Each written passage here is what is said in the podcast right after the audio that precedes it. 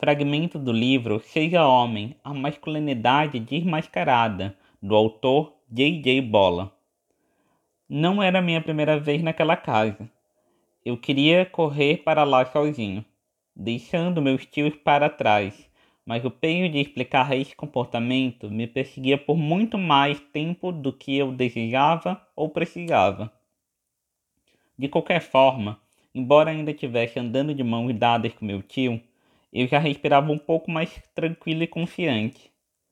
Nós não estávamos mais à vista de todas aquelas pessoas na rua, especialmente dos adolescentes, o que não durou muito.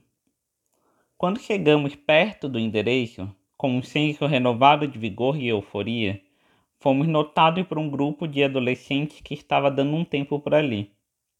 Eles nos olharam, os olhos grudados em mim e no tio todos aqueles rostos exibindo uma variedade de expressões negativas, uma miscelânea que ia de confusão ao nojo. Eu já tinha visto esses caras no conjunto habitacional antes. Às vezes, eu até trocava um sutil aceno de cabeça com eles, um daqueles cumprimentos que revelam a aceitação dentro do grupo. Nesses conjuntos habitacionais, e em qualquer comunidade, quebrada, gueto, beco, favela, o respeito tem a ver com quão forte você é, ou pelo menos com quão forte os outros imaginam que você seja. Eu já participava desse jogo de aparência por um tempo suficiente para merecer algum respeito. Eu era alto e tinha um porte atlético.